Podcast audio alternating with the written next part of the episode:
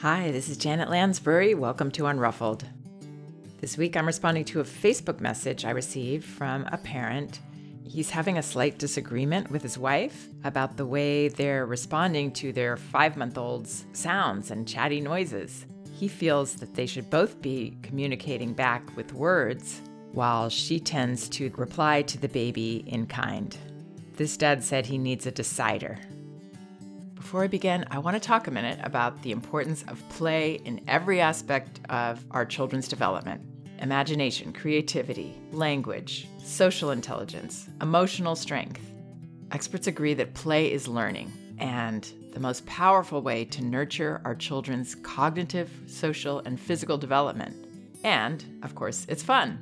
Tinkergarten is a company that's all about getting kids and parents outside together and learning through play. I've heard wonderful things about their programs from parents and caregivers I really trust. Tinkergarten brings families together in a natural space in their own community, and each class becomes a tight knit group of children and adults who interact together through well designed, play based activities. Children develop core life skills organically and joyfully. Things like collaboration, creativity, persistence, problem solving while enjoying healthy, fun, engaging experiences in the freedom of local green spaces. You can find out about Tinkergarten sessions in your area by going to tinkergarten.com. That's T I N K E R G A R T E N.com. Spring sessions are already forming, but if you want to jump right in, you can sign up for a winter session still at a prorated cost. And if you use the promo code RESPECT, R E S P E C T, you'll get 10% off either session. If there isn't a Tinkergarten program offered locally in your area, you can even start one by nominating a leader. Or maybe that leader is you. If you're interested in becoming a Tinkergarten leader or joining a winter or spring session at 10% off, you can learn more at tinkergarten.com. The site also offers free do it yourself activities to enjoy with your kids. That's tinkergarten.com, T I N K E R G A R T E N.com. Promo code RESPECT. Here's the message I received on Facebook Dear Janet, my wife and I are at odds over communicating with our five month old. The baby is very chatty, with lots of high pitched coos and zerberts and yelps and whatnot. I respond with words. Oh my, that's very loud. Are you trying to tell me something? Whereas my wife responds in kind. Yelp begets yelp. My feeling is that responding with words is better, whereas my wife thinks encouraging what the baby is doing is better. We need a decider. Thanks for your help. I'm looking forward to your next episode. Okay, so first of all, I love this question because this is one of my favorite topics learning. And in this case, it's learning language, learning to communicate. That's what this little girl is doing. And wow, she's quite communicative, it sounds like. She's expressing herself quite often with these coos and babbles and what he calls zerberts. I love that. All of these sounds, these are precious because this is her sharing her thoughts and feelings. This is communication. And studies show that babies are actually trying to say words. They're not just saying blah, blah, blah, blah. When they babble, they are talking. They are saying words that we don't understand, but they are words. So, in terms of the best way to respond, I think it helps to think about what we want to encourage. Both of these parents are actually being quite encouraging. The mother is encouraging by imitating the sounds her child makes. I'm with you. I hear you. I'm connecting with you. So that's positive. And then what the father is doing is communicating back with the language that he uses and that he wants his child to ultimately be able to express herself. If I had to say which is more encouraging, I would say what he's doing is probably more encouraging for language development. But that doesn't mean what the mom is doing is negative or wrong or that there's anything unhelpful about it. Again, she's communicating to her baby that she hears her, which is wonderful. The difference in what dad is doing is that he's responding to his baby as more of a whole person. He's understanding that she's trying to communicate the words that she has heard, that she's internalized since she was in the womb, that she comprehends to a great extent, especially if the parents have been talking to their baby respectfully from the beginning, telling her, I'm going to pick you up now. And here's the wet washcloth we're going to put on your back. Oh, it's a little bit cold. I'm going to warm it up a little more, and then I'll put it on your back again. If we engage with our baby as a person with that respect, then their language comprehension is affected in a hugely positive direction.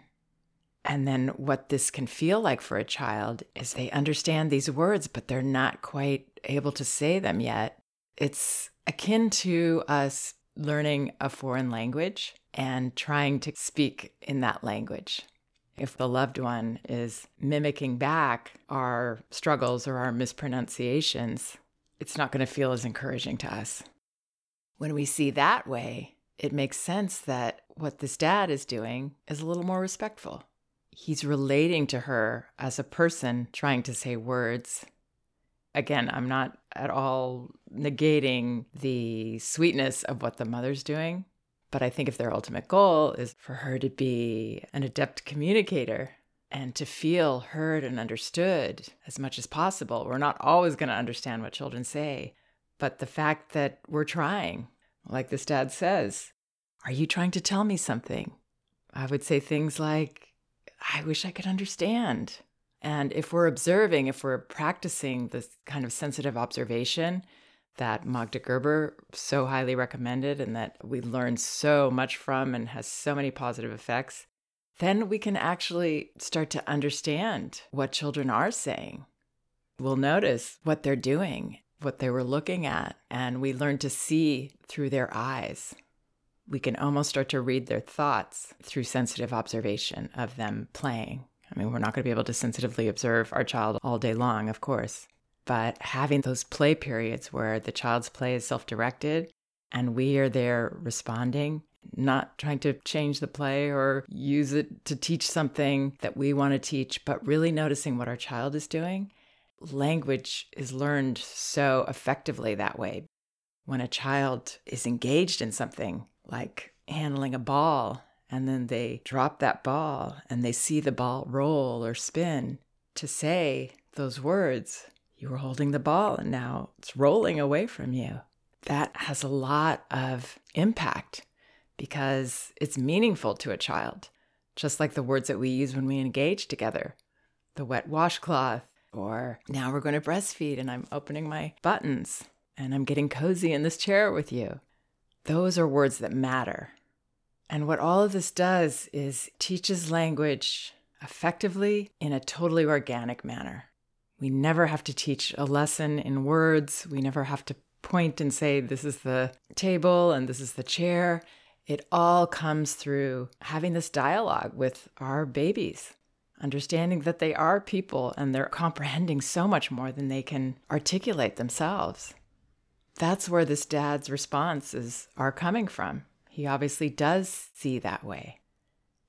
One of my all time most popular posts is called 10 Best Ways to Encourage Toddlers to Talk, which you can find on my website, janetlansbury.com. I recommend reading that for anyone interested in hearing more about this topic and organic language learning. I'll just go over some of the points here that I make in that post. Two way communication from the beginning is number one. So, understanding again that our infant is trying to communicate with us and that they need us to open the door to the verbal communication that we want them to learn, telling them what's going to happen next. It's very respectful, engaging with them as a person. Number two is use your authentic voice and first person. That will help us to understand that we're communicating with another person who's very able to absorb our words, definitely hears us, doesn't need us to talk louder or be more exaggerated. Infants are more aware than we are as adults, so they don't need a big performance. It can even be overstimulating for a child when we are being so over the top engaging. Number three, talk about real meaningful things. The ball rolling away when it happens, the wet washcloth that they can experience with all their senses, those experiences with the language brought into them are what create profound understanding and learning. Read books and tell stories responsively. So, yes, there's a lot of science on this. Stories, books, keep them at your child's pace so that it's not about us with an agenda. It's about us being responsive. Oh, you're pointing at the dog there. You always point at that picture. I think you like it a lot. And we let our child stay on a page longer. We take our cues from them as to what they're interested in. Slow down. This is one that I forget personally all the time with the babies that I work with. Slowing down our words helps because children are taking a little longer for the coin to drop, just as we would with a new language that we're learning. If somebody's saying these quick sentences, we aren't going to be able to comprehend the words. Relax and be patient. Don't try to push this process. Number seven, don't test. It can be discouraging for babies when they have to perform for us with language rather than just engaging naturally. And, you know, this isn't going to damage a child. Let's keep it in perspective but it's not as encouraging to say, okay, show me your this. Where's your head? Where's your nose? Can you say?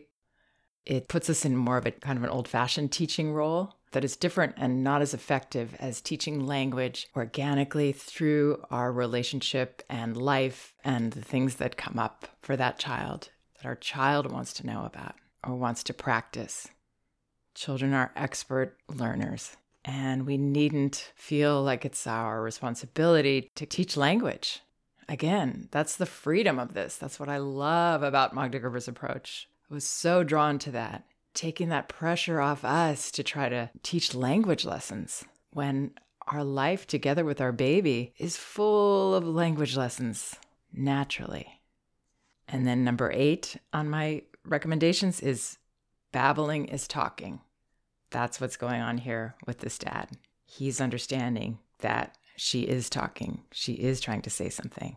And children, again, don't need us to always get it right, but they love knowing that we're trying, that we're interested, that we want to get it right when we can.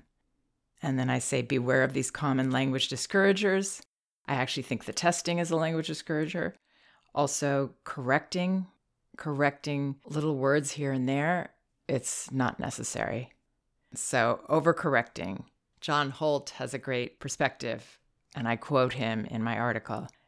If a distinguished person from a foreign country were visiting you, you would not correct every mistake he made in English, however much he might want to learn the language, because it would be rude.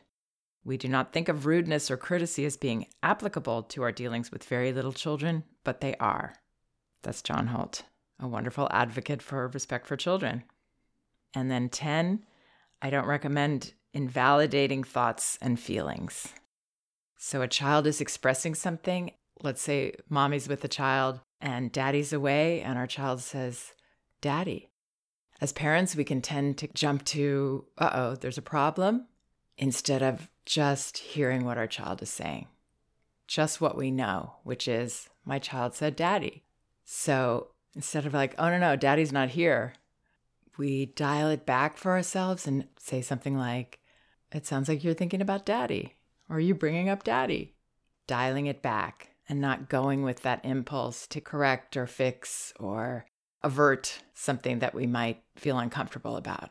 That our child wants daddy and daddy's not here, or that our child wants ice cream and we're not going to give them ice cream. Just taking what we have and encouraging them to express that. Then we might say, Oh, are you saying you want to see daddy right now? If we're getting a response to that that seems like our child is saying yes, then we might say, Daddy's not here right now. He will be home at dinner time. So, just going back to this dad again, he says, My feeling is that responding with words is better, whereas my wife thinks encouraging what the baby is doing is better. I think what they're both doing is wonderful.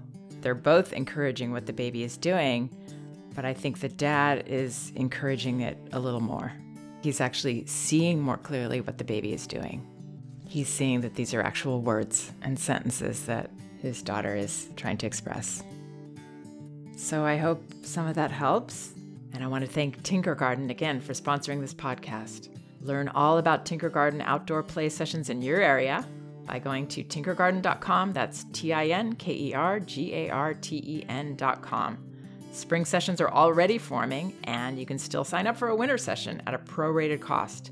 And if you use the promo code RESPECT, you'll get 10% off either session. Also, please check out some of the other podcasts on my website, janetlansbury.com. They're all indexed by subject and category, so you should be able to find whatever topic you might be interested in. And both of my books are available on audio Elevating Childcare and No Bad Kids Toddler Discipline Without Shame. You can get them for free from Audible by following the link in the liner notes of this podcast. Or you can go to the books section of my website. You can also get them in paperback at Amazon and in ebook at Amazon, Barnes & Noble, and apple.com. Thank you for listening. We can do this.